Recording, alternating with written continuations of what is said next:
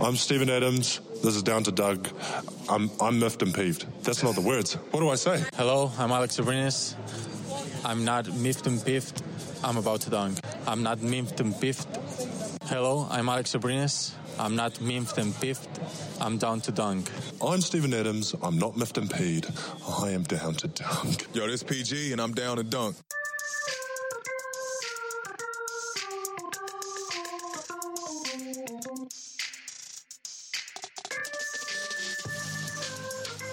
Welcome to Down to Dunk. I'm your host, Andrew Schleck. We're part of CLNS Media, DailyThunder.com, and feature on Dash Radio at 5 o'clock Central Time, Monday, Wednesday, and Friday. With me this morning is my good friend Alex Spears. Alex, what's up? Good morning. It's a very rainy morning here. It rained all night. Flooding. Really? What? Flash floods. What? Do you get those alerts on your phone where it like it goes bah, bah, when there's some kind of weather alert? Uh, no. We only have the Amber Alerts. Oh, well, that happened. My wife, my wife's phone was uh, on ring, and it woke us up a couple times, just telling us it's just flooding outside. Man, so it was it was uh, 81 out here yesterday. Beautiful uh, weather, just beautiful. it's actually a great day until the middle of the night, um, which is fine. Just rain in the middle of the night. Uh, you, you know what else is raining in the middle of the night? Thunder surgeries or something. Uh, so, not surprising. I mean, we knew something with Paul was coming. Uh, so he underwent surgery for a torn rotator cuff, partially torn tendon, actually, and that is not great. That's a major surgery. That's something that's going to take a long time to recover from. And so, uh, what were your thoughts whenever you first heard that it was rotator cuff? Well, don't don't leave out his other surgery. He's also having a procedure to correct a small tear in his labrum of the left shoulder. Yes, yeah, he will. Um, he will soon undergo that procedure. Yeah, um, I mean, with any Thunder injury, looking back at the history, yeah, anytime I start seeing about what the timetable is, when he's going to be reassessed, I'm just already getting nervous, already getting anxious. Right? Is he actually gonna Is he actually gonna make it on time? I mean, it says in the article there's no official timetable to return, but he'll be assessed when training camp opens. Then there was some other uh, language that you know he's expected to at least miss the beginning of training camp. So who knows what that means? If we want to be optimistic, it would be great if if you could just get back by the start of the season. You know, that would be great. That's all we really want. Yeah. Um, I would I, label, I, I, would label myself as doubtful on him starting the season. Yeah, yeah. I, I don't blame you. I, I would kind of feel that way based on just the Thunder's history, like their injury luck, mm-hmm. recovery luck, I guess. Uh, so yeah, it's not great, but you knew it was coming, and at least it's getting done right now. Gives them as much time as possible. Yeah, I mean, I think that is probably the most optimistic take that you can have with Russ and Paul. Like that Russ is taking care of his finger. I don't know if he had a PRP injection in his knee or what procedure was done uh, for Russell. I would guess it's PRP, and it takes a little while to recover from that. I, I'm pretty sure it's the same thing that he had in September of last year and wasn't able to return for like four games for the Thunder because of that. And so it's really good that Russ can get this stuff out of the way now. I don't know why he didn't last summer. I think that he wanted to see how his training went before he did it. But I think it's good that he did that, that Russell did that now. So at least you won't have Russell missing a bunch of time. Um, but yeah, Paul, I mean, I don't want to put a time, my own like fake timeline on it, but I would be shocked if he was starting the season and maybe he will. Maybe things will go really well. Um, but you just have to wonder with his two follow up surgeries after this what what it will look like if he'll even be back by uh, the playoffs. I don't. I have no idea. And who knows? Because I, I'm probably dumb for feeling this way, but we we kind of feel like there's a decent chance that this this rotation will be similar to the way it was last year. Whereas last season it was like, well, we're losing Melo now. They're Mm-hmm. probably going to be playing a little bit differently. Although I guess they really didn't get the training camp time last year either because Russ wasn't there. Right. Um, but I guess the hope is that well, they finally got a whole season to play together. Maybe training camp won't. It's not like they're installing some dramatic new system. More than likely, Yeah. so Most- maybe it's not as huge of a deal. Yeah, most likely Billy will be back. They'll kind of know what to expect for the most part. And I think, I mean, the most important thing, and we've known this the past two seasons, is that Paul is not healthy to start the season, but that he's healthy to end the season. And oh, that, oh, so you're saying we're flipping it? that is truly what matters. I hope so, man. I, I mean, this team has shown great promise at the beginning of the season two years in a row, like been very good. And then they end the season poorly because of injuries and wear and tear. And I just, I hope that they can take this season a little slower and not try to just kill people out the gate and just take your time. You know, I mean, sit guys on back to backs if you have to. Uh, really try to focus in on the bad teams and not having to play your guys, you know, 38 plus minutes against these bad teams. Because I think that rest is going to be such a huge thing. And maybe Paul coming back from something like this is going to force them to rest him, which may not be the worst thing in the world. Uh, because if you have a healthy, if we go into the playoffs and you have a healthy Paul George, Russell Westbrook, Steven Adams, I mean, if they had that against Portland, I think they beat Portland. Uh, they didn't have that though, and so to me, that's going forward. That's the most important thing. I mean, there's just no question to me is having a healthy Paul George and him being the best player on the Thunder. And, and honestly, looking at these two injuries, I know the Paul George procedure is way more severe. This injury is more severe. Yeah. But if I'm being honest, like I'm more worried about Russ because, you know, he had this surgery back in 2013, was did fine for like five years. Mhm. Last year had one of these procedures. Now again is having another one of the pre- these procedures. Seems the team is admitting that this is going to be an ongoing issue that they at least need to do some type of proactive maintenance for, which is a good thing. I'm glad they're doing that. Yeah. But you do kind of wonder, like, how long can this go? Like, is there some point where a one once a year minor procedure isn't enough, where it just like catches up to Russ and either affects his play on the court, or even worse than that? I, I, I'm a little worried about the Russ knee, honestly. Yeah, I mean uh, that that would make sense. A guy that's moving into his 30s and has had that knee issue. I mean, yeah. I mean, it's going to be a part of the of the story of the rest of Russ's career. you and, and you've already talked about this, but you know this these minor procedures that's a form of proactive maintenance. Another form of proactive maintenance is rest yeah. and and load management, not just for us but PG and Steve. And so we'll see if that becomes a part of their approach next season as well. Yeah, I think it needs to be. I don't know that they'll do it, but I think that it's it's it's necessary. I mean, you saw the way that Kawhi was handled this year, and a lot of that is due to you know them wanting to cater to Kawhi and try to bring him back and show them like, listen, you can whatever you need to do to get yourself prepared for the playoffs, do whatever you think. And I think that a lot of that the load management stuff is coming from Kawhi's side, which is great. it's great for him. And right now he looks like the best player of the playoffs. You know, he's been absolutely uh, incredible. And a guy that was injured, you know, for almost like a full calendar year, it felt like, come back. I mean, I just think that the Thunder, it would make sense for them to at least do that with Paul George and at least do that with Steven Adams because Steven has not been his top self the past two seasons come the playoff time because he plays so many minutes. And then yeah, Russ too. I mean, with Russ, I think that I think he'll be the most difficult one to tell to sit just because he wants to compete, he wants to play.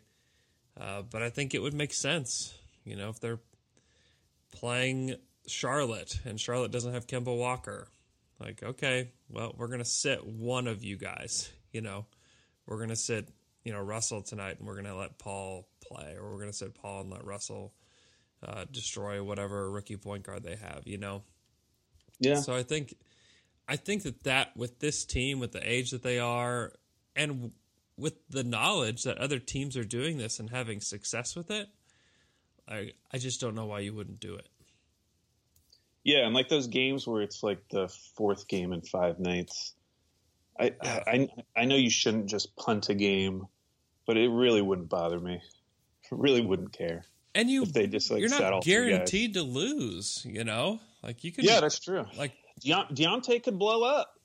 Deonte could blow up. I mean, the Spurs. How many games did they win where they just sat everybody? Right. I mean, I don't know. I, I think that that with the, with this news, I I just think that it it makes more and more sense for them to take a good look at that, and and they should use it, use load management. Um, you know what else you should use? Oh, I'm not getting this one. You should use physical therapy and balance centers. uh, so, if you're recovering from an accident, a surgery, if medicine is not the avenue that you want to take for pain relief, then you need to grab a consultation at Fyzical. That's F Y Z I C A L. If you're looking to lose weight, gain strength and endurance, Fyzical Therapy and Balance Center is also a great place for that. Uh, so if you are an athlete, uh, like high school, college athlete, and you're looking to just get a little bit better at what you're doing, even a lot better at what you're doing, Fyzical Therapy and Balance Centers is a, definitely a place you should go check out. Every person's program, every person's treatment is unique. So just stop in. You can find out more. Don't just drive by Fyzical Therapy and Balance Centers over there off May Avenue.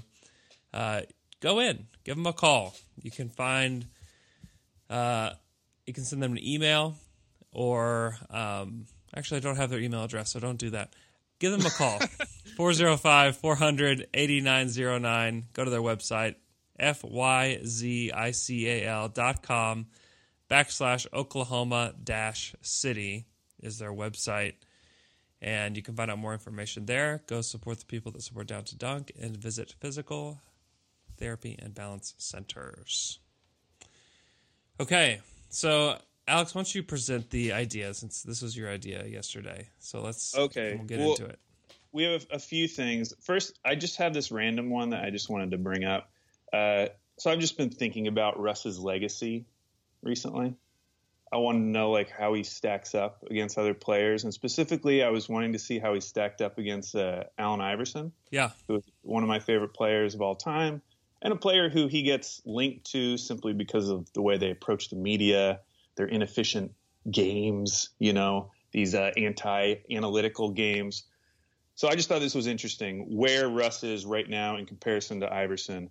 So they have both made seven All NBA teams. mm-hmm.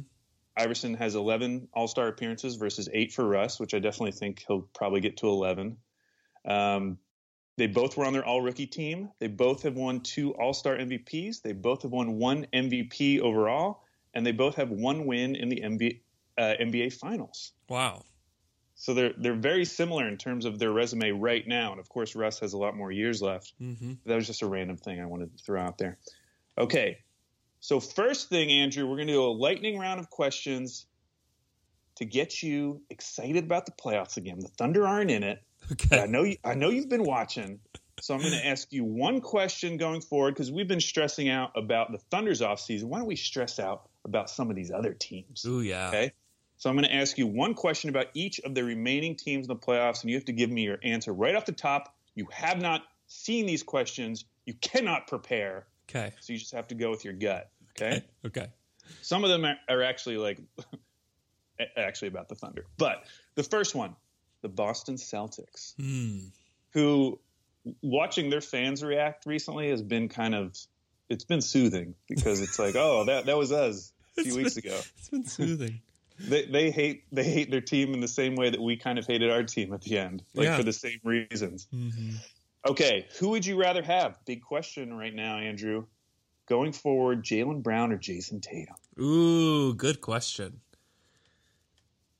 I think that I would still say Jayson Tatum, uh, just because I think he has a higher ceiling.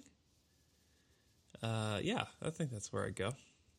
I agree, and I think it, I think people are freaking out a little bit too much about him. Mm-hmm. It reminds me of. Do you remember the year? I think it was 2016 when Steve had that great playoffs, Yeah, and we were like, man, if Steve just plays like that for the rest of his like for next season, he's going to take a major jump.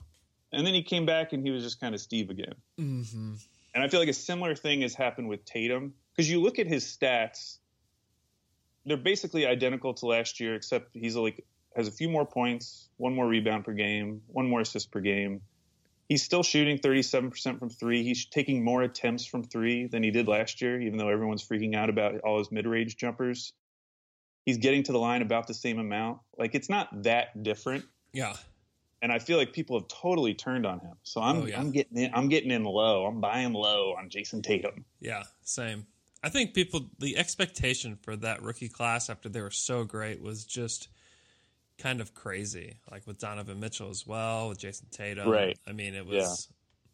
they- I think you you just think those guys are just going to blow up after their rookie season. That doesn't always happen. These guys are still like twenty years old. Like, why do we have to like call their careers now? It's, I think it's just kind of stupid. Um, okay, moving on. The Milwaukee Bucks. Okay. How many of these players will be on the Bucks roster next season? So, how many of these four? Okay. George Hill, Mm-hmm. who has an $18 million contract, but only 1 million guaranteed. Khris Middleton, Mirotic, Brook Lopez. All of those guys, those last three are going to be free agents, and then you have the 1 million guarantee for George Hill. How many of those four end up? You don't have to tell me which ones, but do you think they bring back the whole crew? Probably two.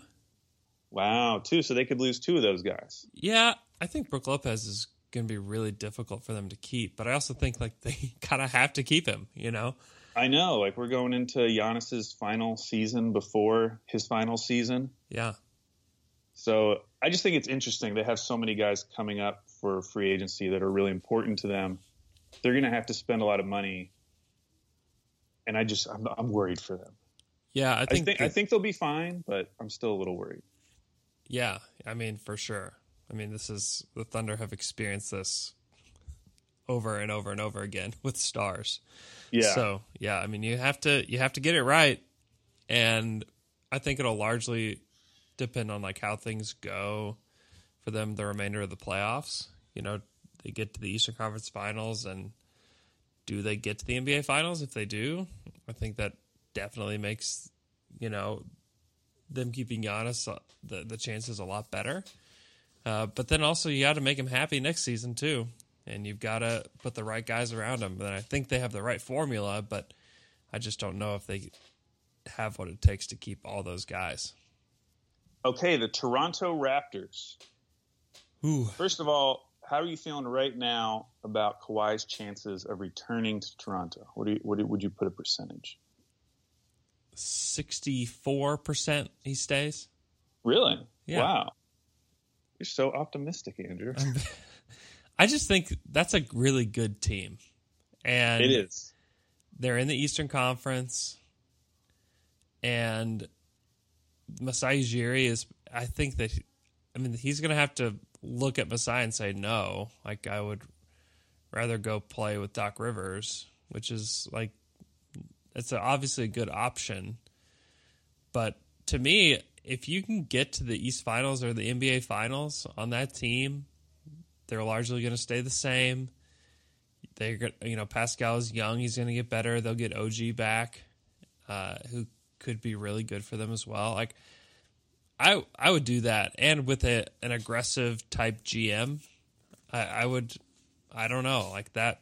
That I think that that would be a tough situation to leave, and you can live in LA like for a large portion of the of the year. You know, you don't Right. You don't have to live in Toronto. Like that's if you don't want to, you don't you don't have to. You're there for you know 41 games and you know you're on the road the rest of the time and then whenever you're like staying put somewhere, it's you can be LA. So uh, Okay. That's that what- wasn't actually even my real question. okay. I was just feeling. I put out some feelers about Kawhi. Here's my real question: Ignore their salaries. Okay. Rank these five Raptors bench players from most to least wanted for the Thunder. Mm. So you could have you could have any of these guys. Ignore their salaries.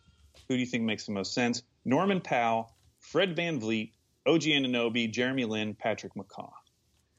Oh, uh, OG Anunoby, number one. Number one. Uh, Fred VanVleet, number two. Who are the Hey. other guys? Norman Powell, Jeremy Lin, Patrick McCaw. I think I would do that order.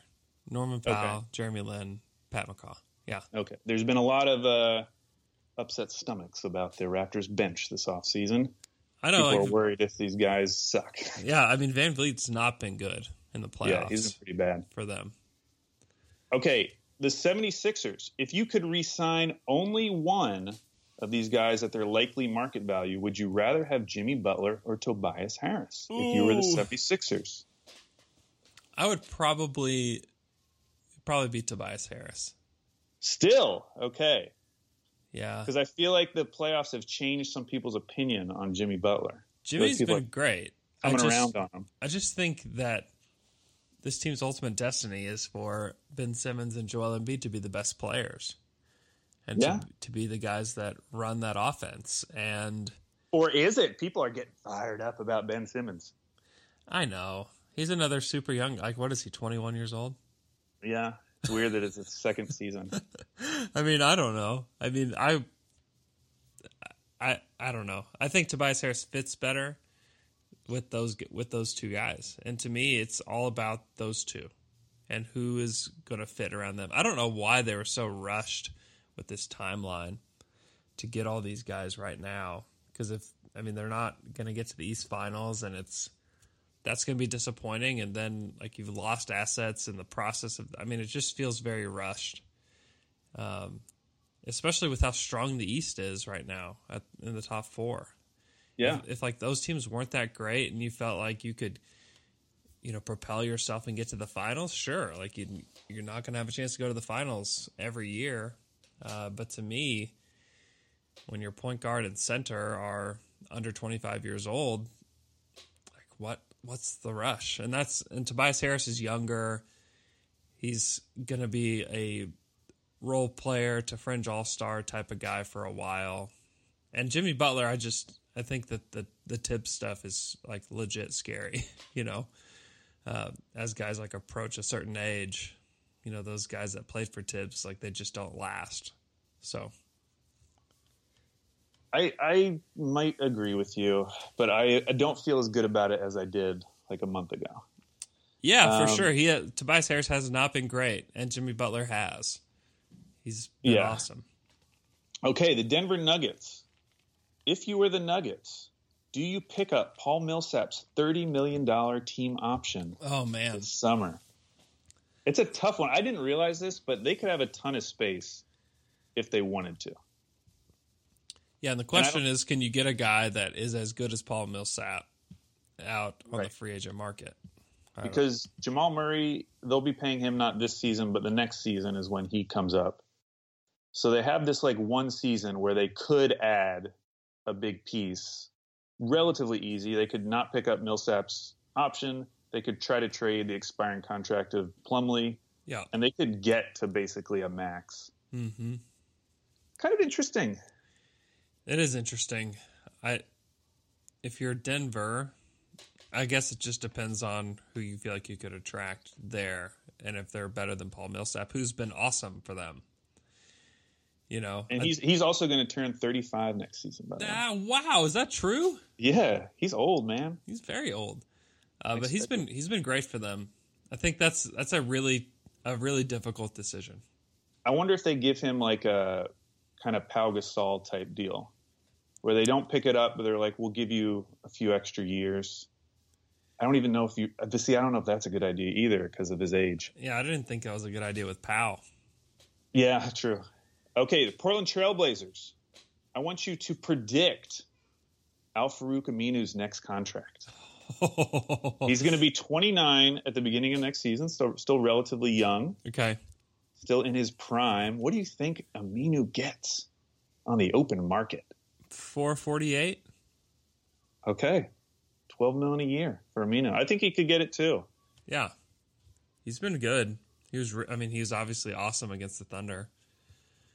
Um, how mad does it make you mad, or do you feel emotions whenever you look at the way that Damian Lillard has played in this series?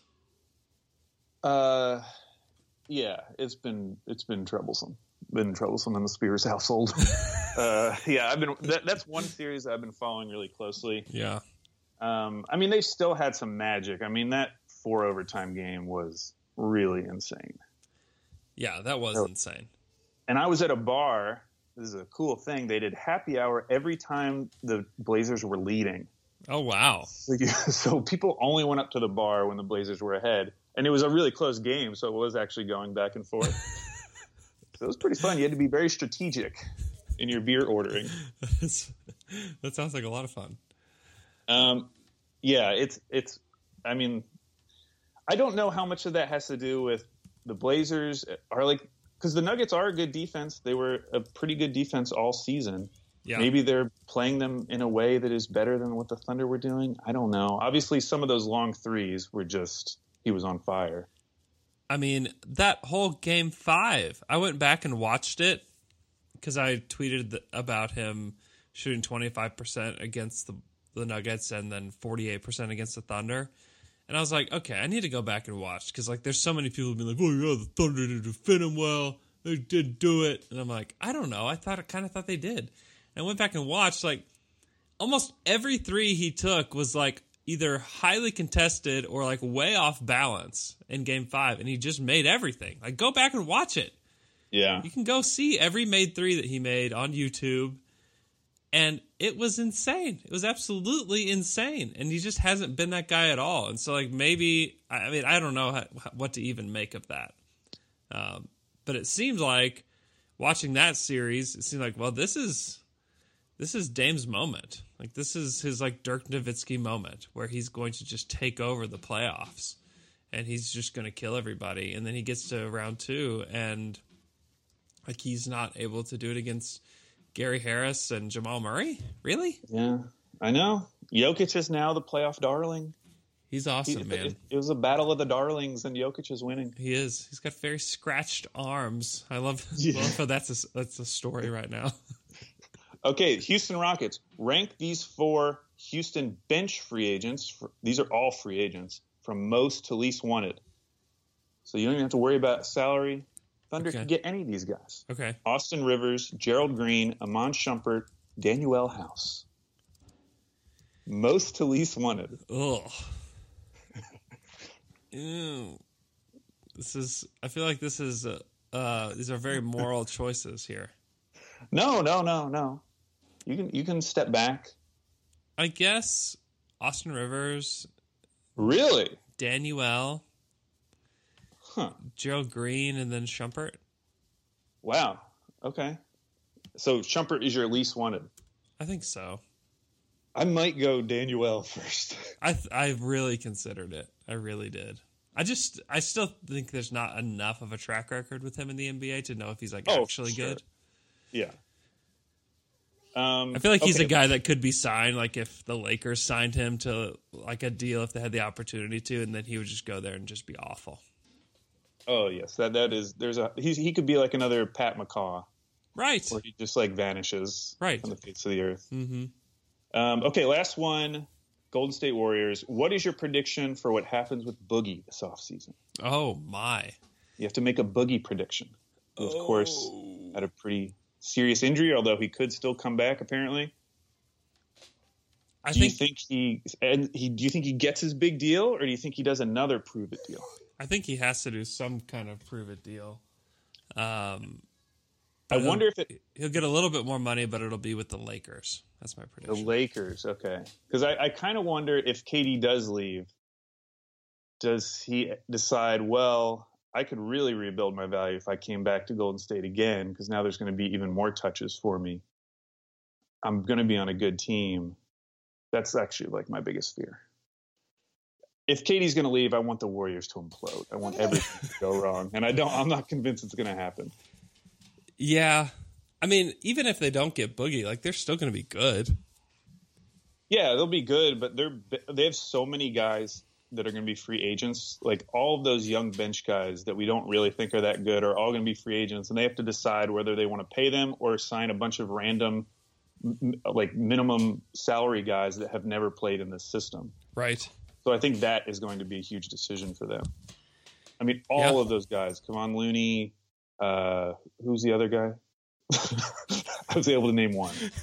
I got to one. Who else is like a big deal for them? That's a free Uh, agent. Quinn. Quinn Cook, Yeah.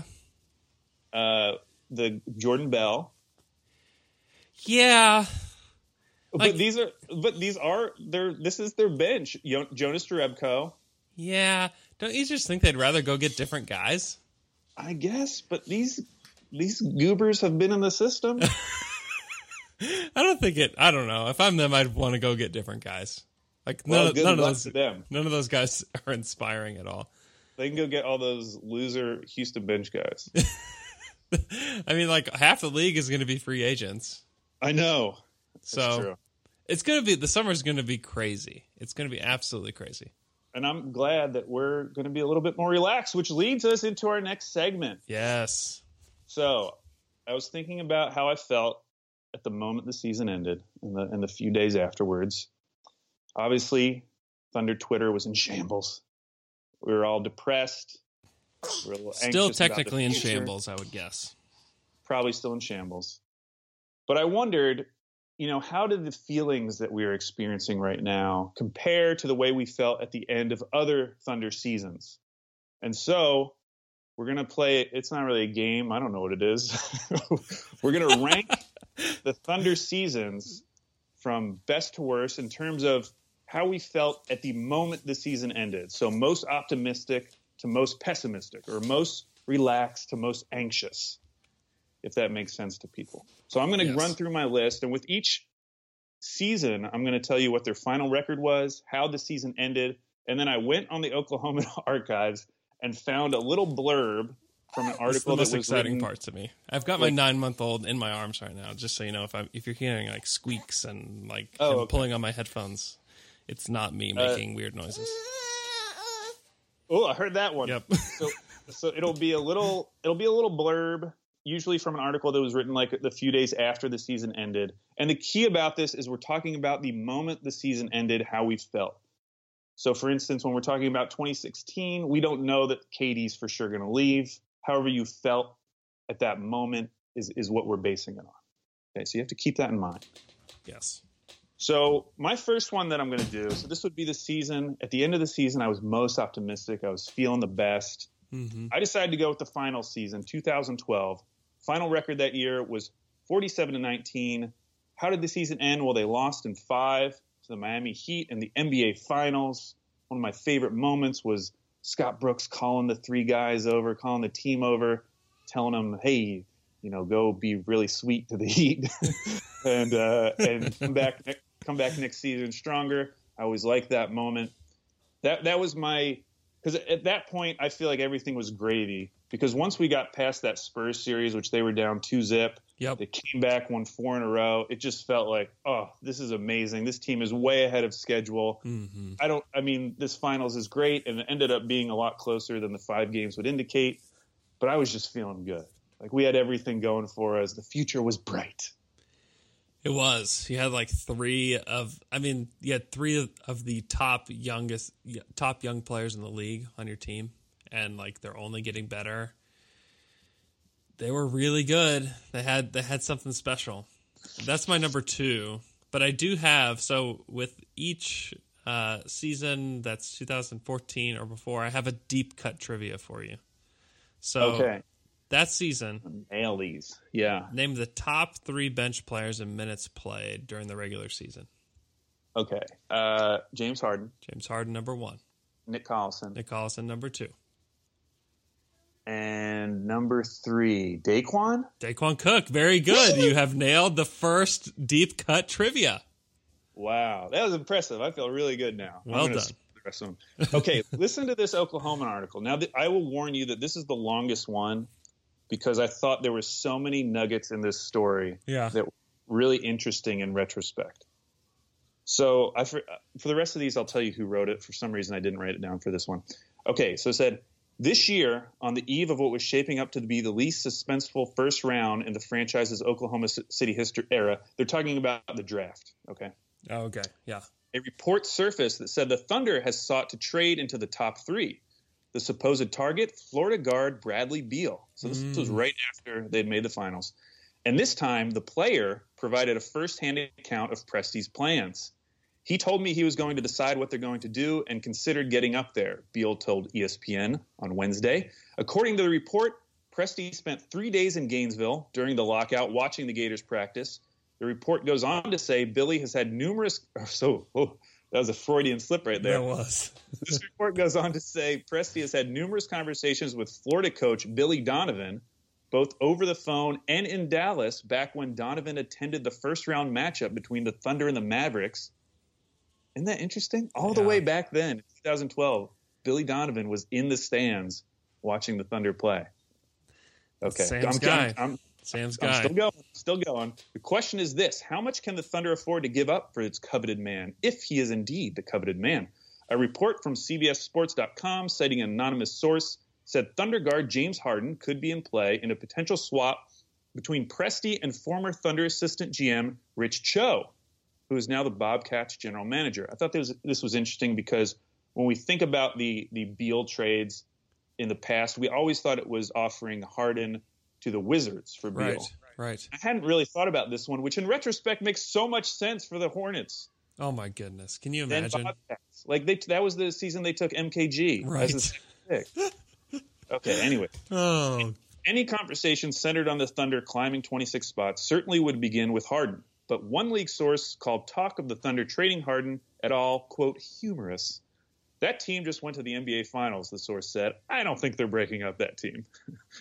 Uh, and then it goes on to talk about how there's growing concern that if the Thunder don't do so now, it'll be forced to in the near future. They talk about how, uh, you know, the Thunder are coming up on a lot of big contracts. It says, though Harden and Maynor both hinted last week that they would be willing to sacrifice financially to stick around with the Thunder, their deals and Ibaka's new contract seemingly all would have to be well below their market value in order for the Thunder to keep its core intact. NBA Commissioner David Stern has repeatedly trumpeted the need for player sharing under the league's new collective bargaining agreement, and the Thunder might be the first team to fall victim to the league's new model. So that was like before all the Harden stuff. I just thought that was interesting. yeah. Very some very like interesting little details in there. Yeah, that is interesting. Okay, number two season, most optimistic, and I think this was your number one season. I went with 2010. Mm-hmm. Their final record, 50 and 32. How did the season end? Well, they lost in six to the Lakers in the first round. This was the year they, they made the playoffs for the first time. They got the standing ovation at the end of game six with the Pau Gasol tip. They increased their wins that season by 27. Yeah, that's so crazy. It was definitely, it, and I understand why you put it number one because it was, it felt even more gravy because like going into that season, we weren't really thinking playoffs. No. And then the, the fact that they not only got the playoffs, but they got the playoffs in a really tough Western Conference and got 50 wins and showed up against the Lakers and pushed them to six games. Feeling pretty good. yeah, they won 23 games the season before. 23. I Yeah. mean, and then you win 50 and you play the Lakers, who at that time, that was like, that was the team. And then you thought, man, if they can just play them close in a sweep, that'd be awesome, you know? And then they win? They won games? I mean, it was just, it was just crazy. It was absolutely nuts. Okay, and what did the Oklahomans say? May 3rd, 2010, by Darnell Mayberry. The Thunder, meanwhile, is set up to avoid becoming a future tax team. The Thunder should have roughly 16 million in cap room this sum- summer. Still, the Thunder should be mindful. They have maintained a manageable payroll because has nine players currently signed to rookie scale deals. But soon those players will all be eligible for extensions. That means a rash move to go from 50 wins in the first round to 54 wins in the second round isn't likely in the cards. And this is the part I thought was interesting because I did not remember this. Memphis attempted to speed the process up by acquiring $16 million man Zach Randolph. They won 16 more games, but still missed the playoffs. and the Grizzlies slowed the development of number two overall pick Hasheem Thabeet this season, while possibly jeopardizing the re-signing of rising star Rudy Gay. Good job, Darnell. And then he, he said, uh, to this point, the Thunder has made sure each move would not disrupt the long term picture. And the reality is, Oklahoma City will never be able to compete financially with the Boston, Chicago's, Dallas's, Los Angeles's, and New York's of the league. Uh, you know, Look at them now, Darnell. yeah, look at them now, Darnell. We're spending so much money. Take it. in your face, Darnell. Look at our tax bill. Uh, okay, deep cut trivia. Yeah. In 22 minutes, I want to see how close you can get to James Harden's averages for his rookie season. So he played 22 minutes per game. What were his points, rebounds, and assists in his rookie Jeez, season? I could I could have done this for 2012. For 2010, I will say 10 points per game, uh, three rebounds per game, three assists. You were very, very close. Very, very close. 9.9 points per game, Woo! That's a win. 3.2 rebounds per game, Ooh, that's a win. 1.8 assists per game. Oh, he had not become a pass man. No. I, I, rem- I remember distinctly, I think it was Rick Bucher said that the Thunder made a huge mistake in taking James Harden. They really should have taken DeMar DeRozan. I'll just never forget that. And just be like, what are you talking about, Rick Bucher? Um, okay, the next one. We're still feeling pretty optimistic at the end of the season. Yeah. I, I went with 2011. Yeah, that's me too. That's number three Okay. for me. Final record 55 and 27. How did the season end? They lost in five to the Dallas Mavericks in the Western Conference Finals. So this was the year after losing in the first round of the Lakers, a year before making the finals. What did the Oklahomans say? May 25th, 2011. Berry Tramel again. He says, disaster, an embarrassment, an infamy filled the Thunder rearview mirror as the Mavericks threatened to post a comeback for the ages Monday night. 20 something seconds left. The Thunder up by two after leading by 15 less than five minutes previous, needing a basket to stave off an epic collapse. Kevin Durant passed the ball to Thabo Sefolosha. And I have no problem with that. But you know the rest. Thabo missed an open corner jumper. Dallas forced overtime, and the Mavs won 112 to 105 to effectively end the Western Conference Finals. Coronation is set for Wednesday night with Game 5. Will such a meltdown have a lasting impact on this franchise that could or should run at least this deep in the NBA playoffs for several more seasons? Only if the Thunder fails to recognize how this happened. A total offensive train wreck. Um, so th- this was the weirdest one because I couldn't. You go on the archives for the Oklahoman, yeah. can't access any articles within the like six day span after that season ended. Oh, really? They're hiding something from us, Andrew. Wow. What I don't know what be? it is. I'm gonna blow this wide open when I have some time, but that's why I had to use an article written about Game Four, I think, Yeah. which was a miserable game. But we were still feeling really good because again, they pushed it even further than you would think. I mean, we were just talking about, you know, Darnell saying, you know, is it really make sense to bring in someone just so you can get to 54 wins in the second round? Mm-hmm. Well, they ended up going 55 wins and making it to the Western Conference Finals. Yeah. Uh, deep cut trivia. Yes. There were two trades made at the trade deadline. Oh man. Can you name the two trades and all the players involved? Okay, 2011. Mm-hmm. So I think the Nenad Krstic, no, that was a free agent. Um, two trades, 2011. Trying to think of anything. Mind is blank. Uh, oh, Eric Maynor. Hold on, just one second. I'm making sure. I, maybe I have this wrong. I don't know. Was Eric Maynor too early? No, no, no. That was the. It was the. I'm talking about somebody. Big, two big guys that were traded to the Thunder. Oh, was oh wow, was that the Jeff Green Yeah. year? Mhm. Oh, okay. So Jeff Green, Nate Robinson, and somebody for Perk. No, Perk and Nate Robinson for Jeff Green and somebody. You mentioned his name already. Nenad. Eric- Oh, Nenad. Oh, really? Mhm. Nenad was in that trade. and then a pick, the Clippers 2012 first round pick for Perk. And then there was one more trade for a big man. For a big man? Yep. I don't know. You'll have to tell me that one. Uh, DJ White and Morris Peterson for Nazr Mohammed, Oh yes. who is Bring like strangely still around the Thunder like all the time. Yeah. He's he's kind of he's poor man's Nick Collison, you know. Yeah, he's like he's at the playoff games. Nazr was. Yeah. Uh, a, f- a fun Oklahoma note too. Uh, Jenni Carlson in a video referred to Morris Peterson as Maurice Peterson at least three times. Maurice, but we all call him. That's, his nick. That's, that's what his friends call him, Maurice. Um, okay, next. Still feeling optimistic. 2009 inaugural season. Yep. Final record 23 and 59. How did this season end? Well, they missed the playoffs. This is one of my favorite. This is what spurred me on to keep looking up Oklahoman articles. Okay. Okay. April 16th, 2009, by John Rohde.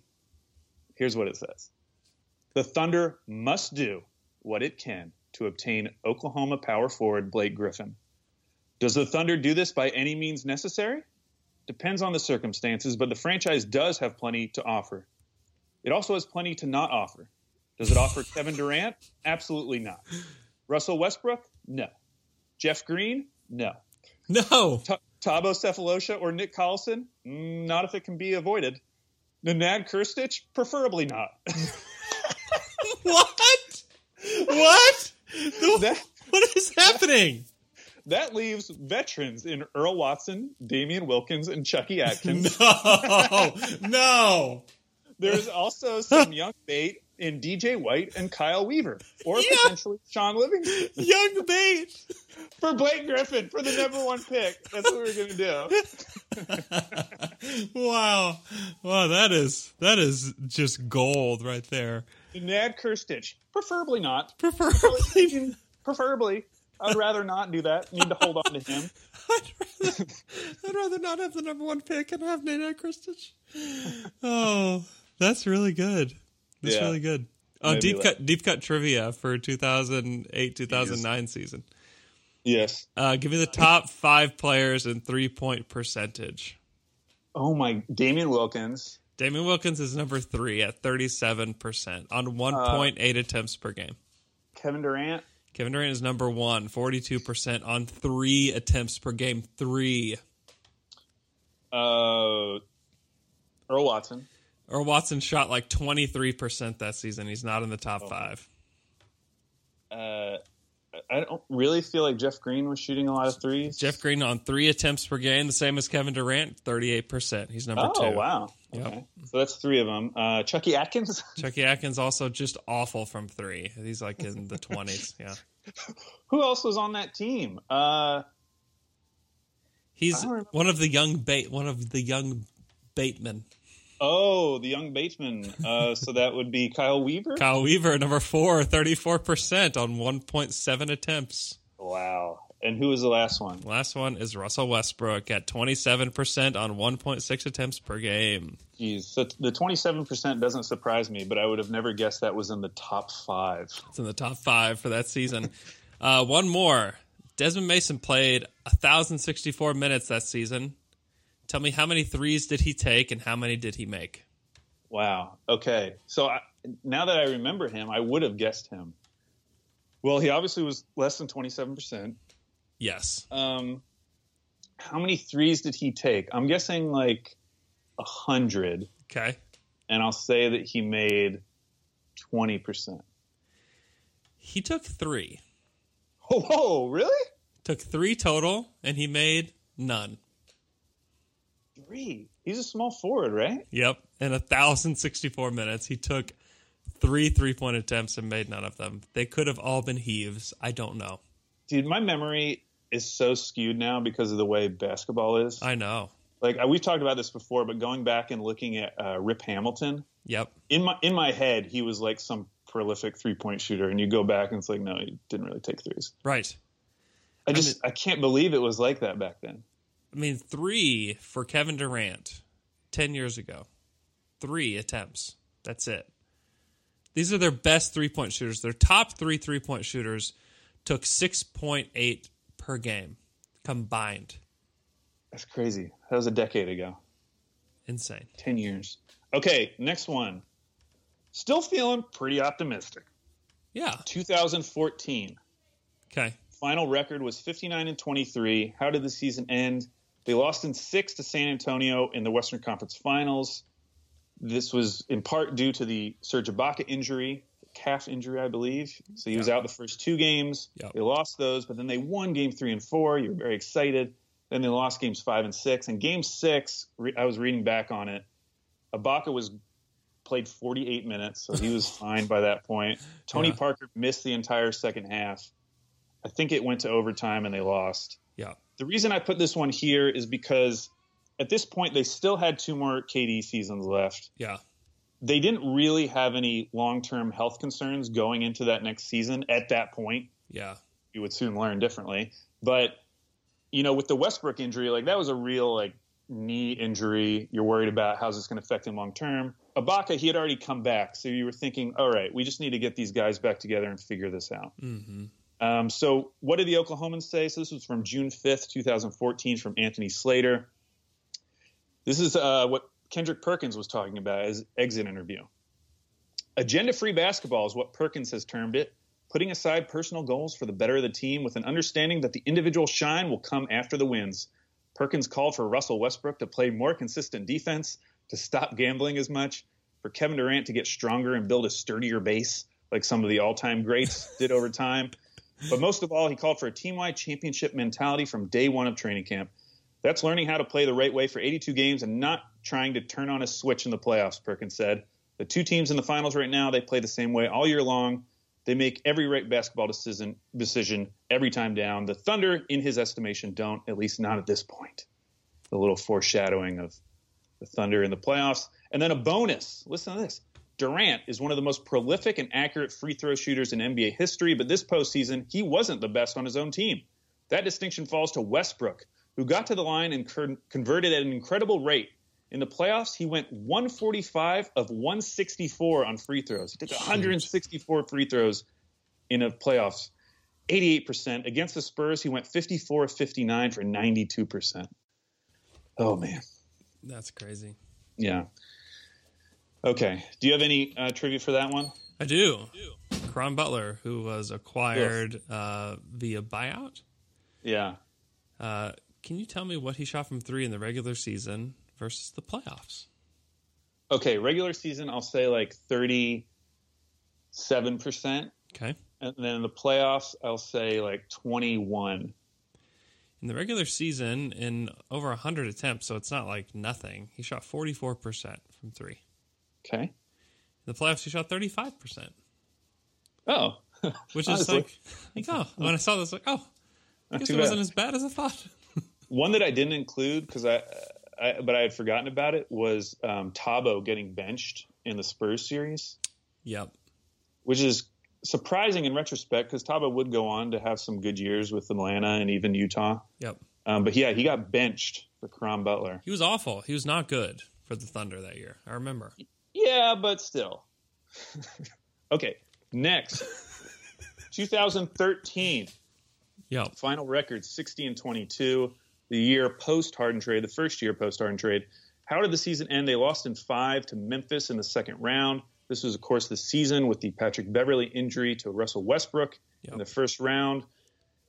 Um, so this was the first season in the shadow of the Harden trade.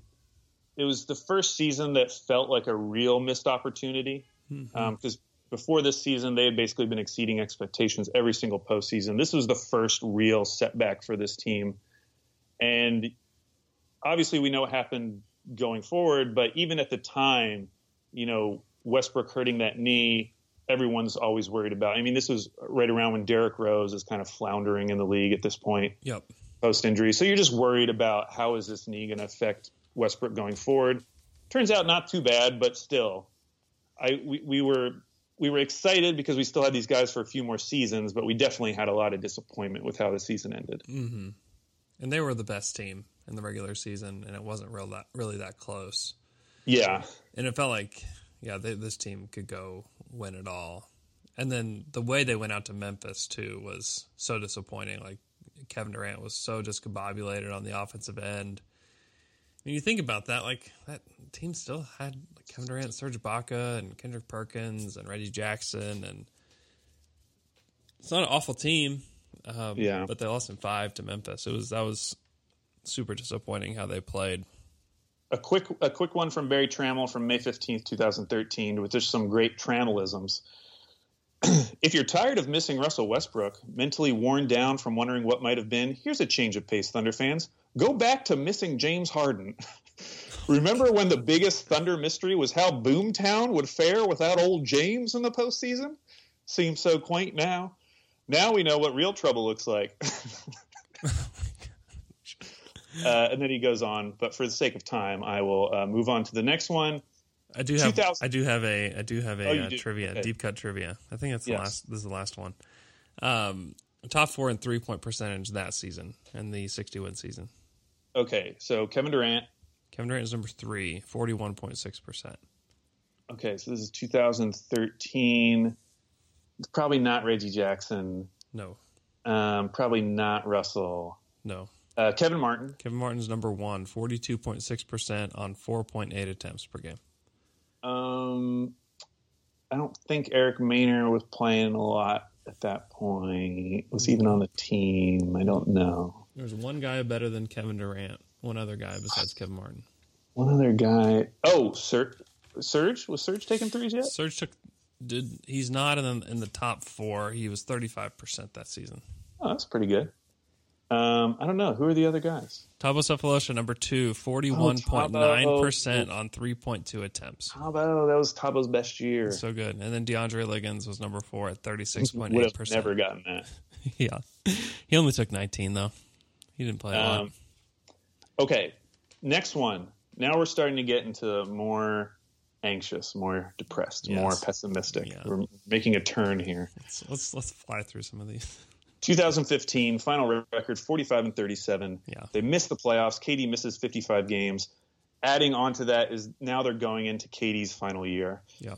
So this is really good. This is from Berry Tramel, April 17th, 2015. This sun, this Thunder season was kooky. Trades by the number, injuries by the score. So kooky, Scotty Brooks couldn't be held responsible for such chaos. And now the NBA's foremost media insider, Yahoo Sports' Adrian Wojnarowski, has reported that the Thunder is evaluating Brooks' job status.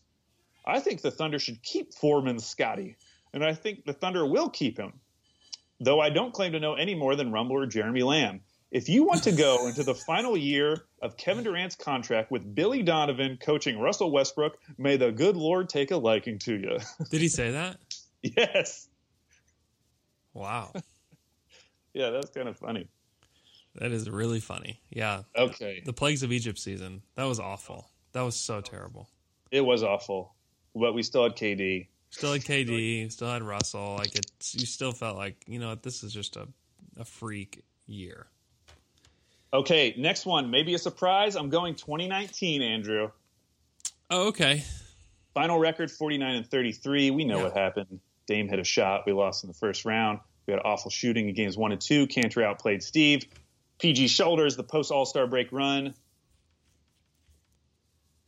It wasn't great. Not But- great. In retrospect, you know, we're going into this offseason without any questions about our free agents. Yeah. So that feels pretty good. We're getting these injuries out of the way, maybe, hopefully, optimistically. We're taking care of some stuff. We still have some moves to make if we want to. Yeah. You know. You know. And Erik Horne, April 24th, he said the Thunder's latest level of cratering will momentarily be overshadowed by Lillard's epic 50 points, but in the annals of OKC history, it'll be another crippling loss, ranking behind Game 6 of the 2016 Western Conference Finals against Golden State. Yeah. which I agree with. Uh, it was a thrilling back and forth series, which leaves the Thunder with a valiant fight, but ultimately a painful unraveling to complete a season and series laden with disappointment. Which I, I think that's a good way to sum it up. Yep. Okay, next I went 2016, Andrew. Okay. Yeah. So I put that as my third. Final record 55 and 27. Lost in seven to Golden State in Western Conference Finals. This was going into the KD free agency. I didn't rank it any higher because I know for you certainly, and for a lot of people around OKC, still feeling very confident about KD coming back at that point. Mm-hmm. It wasn't even. I don't even think it, we felt like a 50-50 thing. I think people were still like on the positive side of that. Yeah. And there were reports leading up to it saying Right. saying so. Yeah. Okay. Listen to this one. This one is depressing. Oh no, I don't know if I can do this. Berry Tramel, June 1st, 2016. A different Thunder offseason began Tuesday, and not only for the reason you think. Sure, Kevin Durant's future will consume us all this month of June, and everything else Thunder pales in comparison. Keeping Durant is paramount. Everything else is just details, but those details make for an interesting summer. For the first time in forever, the Thunder has no roster holes, no glaring needs. Kevin, keep Durant and the Thunder are loaded. No injury questions, no coaching adjustment concerns, no search for post scoring or a defensive stopper or a six man. This roster is good enough to win the NBA championship, and the Thunder just proved it. Yeah, that's that's very painful. And they were going to get better. I mean, yeah. I don't want, Uh, I don't want to talk about that. I really just don't. Okay, I won't read the last line, but I will. For several years, it's been what can Sam Presti do to deliver a championship to Durant and Russell Westbrook? Now it's reverse. What can Durant and Westbrook do to deliver a title to Oklahoma City? That's good. Oh man. Actually, I like okay, that. That's good. next one. This was number two, most depressed, most pessimistic. I went Yeah. 2017. Oh, you did? Okay. I did, and I'll explain why. So 2017, the final record, 47 and 35. This was the year, the MVP season. They lost in five to Houston in the first round. The big question. This was the summer of internal development, Andrew. How are they going to upgrade this roster? We had Victor Oladipo, who's widely thought to be a bad contract. Sabonis was coming off a pretty awful rookie season Yep. in general. And you just looked at this team and you're like, this isn't sustainable, but how do they get out of this? I know. I, the day of the Paul George trade, I was texting with Brett Dawson, and I texted him, "The Thunder are screwed. Like, what are they supposed to do? Like, they've got Kanter, and they've got Oladipo, and they've got Adams. Like, they're all in these giant bloated contracts. Like, what? Who's like, what are we supposed to do here? like, Right. who's going to take these deals? And the answer was like, we just thought like nobody's going to take them.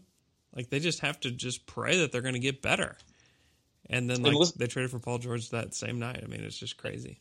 And listen to this foreshadowing by Berry Tramel, May 2nd, 2017. Hey, Alex, we're gonna. Yeah. I gotta go. So I want Okay, you to. I want you to finish with a Okay. slight rendition of Deborah Bucket's basketball hour. Okay. Be super depressed. Okay. I guess for old time's sake. Debbie. Welcome to the Deborah Buckets Basketball Hour. The bookend to your favorite Thunder podcast, Down to Dunk. Now, what I was about to say is I am talking about 2017. Listen to this foreshadowing by Berry Tramel, May 2nd, 2017. I walked out of Sam Presti's postmortem news conference Monday not quite ready for the angst that awaited. Readers, fans, people back at the office, everyone seemed dismayed at Presti's message that the Thunder had had a good season and through natural development could improve next season. That's close to what Presti said, but that's not what people heard. What they heard was the Thunder roster wouldn't change much, which of course is counter to the season's common theme that Russell Westbrook needs more help. But everyone can relax. The next Thunder roster won't look like the most recent Thunder roster. Through trade, through signing, through exodus, through osmosis, things will be different. Whew! What about that from Berry? Some great foreshadowing. He was already feeling optimistic. He wasn't buying in to the exit interview from Presti, acting like uh, the season or the summer was going to all be about internal development. So that was our second most pessimistic, most depressing, most anxious end to a season, which brings us to what I thought was the worst. And I'm guessing Andrew didn't mention this, but the way I, I said it, I'm guessing he ranked 2017 number one. I'm going with 2018 as my number one. I'll explain why. Their final record, 48 and 34. How did the season end? They lost in six to Utah in the first round. And the reason for me ranking this number one is I didn't feel very confident about Paul George coming back for whatever reason. I bought into the hype. You know, right around this time, the, the Ryan Russillo report had come out that Paul George was quote unquote gone. And I just bought into it. And so I was looking at this team We had given up Domantas Sabonis, who was looking pretty good now for the Pacers. We had given up Oladipo, who had turned into an all-star. And I was thinking, oh my gosh, we're about to lose Paul George and go back to a roster that's even worse than the one we had a season before. And and kind of compounding that was the fact that we still had to deal with Melo. We had this first round series where Melo was by and large the main culprit from the fans' perspective of why the Thunder had played so poorly, right or wrong, but that was the way we thought about it. And it was like, how do we get rid of this guy? And if even if we get rid of him, what could we possibly get back that will be helpful? There's no chance that he's not going to opt out of this final year of his deal. What are we going to do? And that brings it to the final thing, which was the cap concerns. We were all worried about the cap. Remember being worried about the cap? Remember when we cared about rich people's money? We were worried. We were like, uh, these ownership is this ownership group really going to pay for all these guys? Because remember, this was Jerami Grant too. We were worried about having to pay Jerami Grant. So that season for me, at the moment it ended. Remember, at the moment it ended. It obviously changed within like a month or two. Um, but at the moment it ended, I was most depressed. I think me and Andrew actually before game five. So this was after game four the first round series. That was when we had our like apocalypse pod where we talked about trading Russell Westbrook. I said, I just need an hour to just vent. Let's just vent for an hour because we're sick of this team. That was a low point for me as a Thunder fan. Now, what did the Thunder or what did the Oklahomans say? So this was from Erik Horne, May 2nd, 2018. He had a little article where he went through four questions for Sam Presti. One of those questions What is the ceiling with Westbrook? Westbrook averaged a triple double for the second consecutive season, but is there a ceiling of success under his style? Rather than be reactive following Durant's departure, the Thunder chose to stay in playoff contention and relevancy by working to re-sign Westbrook. He did twice, the second time for 205 million. What's unclear is if there's another level of success beyond Westbrook's last two seasons under the current model. George and Anthony were added, as well as a complement backup point guard in Raymond Felton, and the Thunder improved by one win from the previous season. Westbrook was still ball dominant, and role players such as Patrick Patterson and Alex Abrines failed to find consistency within the offense. Westbrook's defense was again more absent than consistent, with Westbrook as the common denominator and the Thunder committed to his style for five seasons at an average of 41 million per season. Can it get more concentrated contributions, improved three-point accuracy, defense, off-ball movement from its number one? It has to. So that was nice little foreshadowing of the next season, last season, 2019. Improved three point accuracy? Uh, no. Uh, off ball movement? Uh, no. Defense? Sure. Yeah. So so Russell checked three or checked one of those three boxes. Hopefully he will come back next season with improved three point shot. Uh, I think it was also for this season, or maybe it was uh, 2017. But in the exit interview, Presti talked about how uh, Westbrook was just taking threes nonstop at the Thunder practice facility. And he was, oh, it was this season. Yeah, it was after 2018. 2018 exit interview, Presti talking about how Westbrook was taking a lot of threes at the at the Thunder practice facility. Of course, he comes back and we saw what happened. He also got injured, so that probably factored into it as well. Okay, so that was our rundown of the most to least depressing, optimistic, pessimistic end of seasons the whole point of this for me was to put this season in perspective because it was a rough season, especially rough end to the season. But I do think there's hope. I'm usually a pessimistic guy, but maybe it's that I was so pessimistic about past seasons that in retrospect, this season didn't look as bad. You know, I ranked it fourth. Eh, it was the fourth most depressing. Eh, not too bad. All right, so that's the end of the pod. Please follow Andrew on Twitter at Andrew K. Schlecht. You can follow me at Al Baby Cakes. Thank you for listening to Down to Dunk, and we'll see you back on the Fry Pod. Debbie.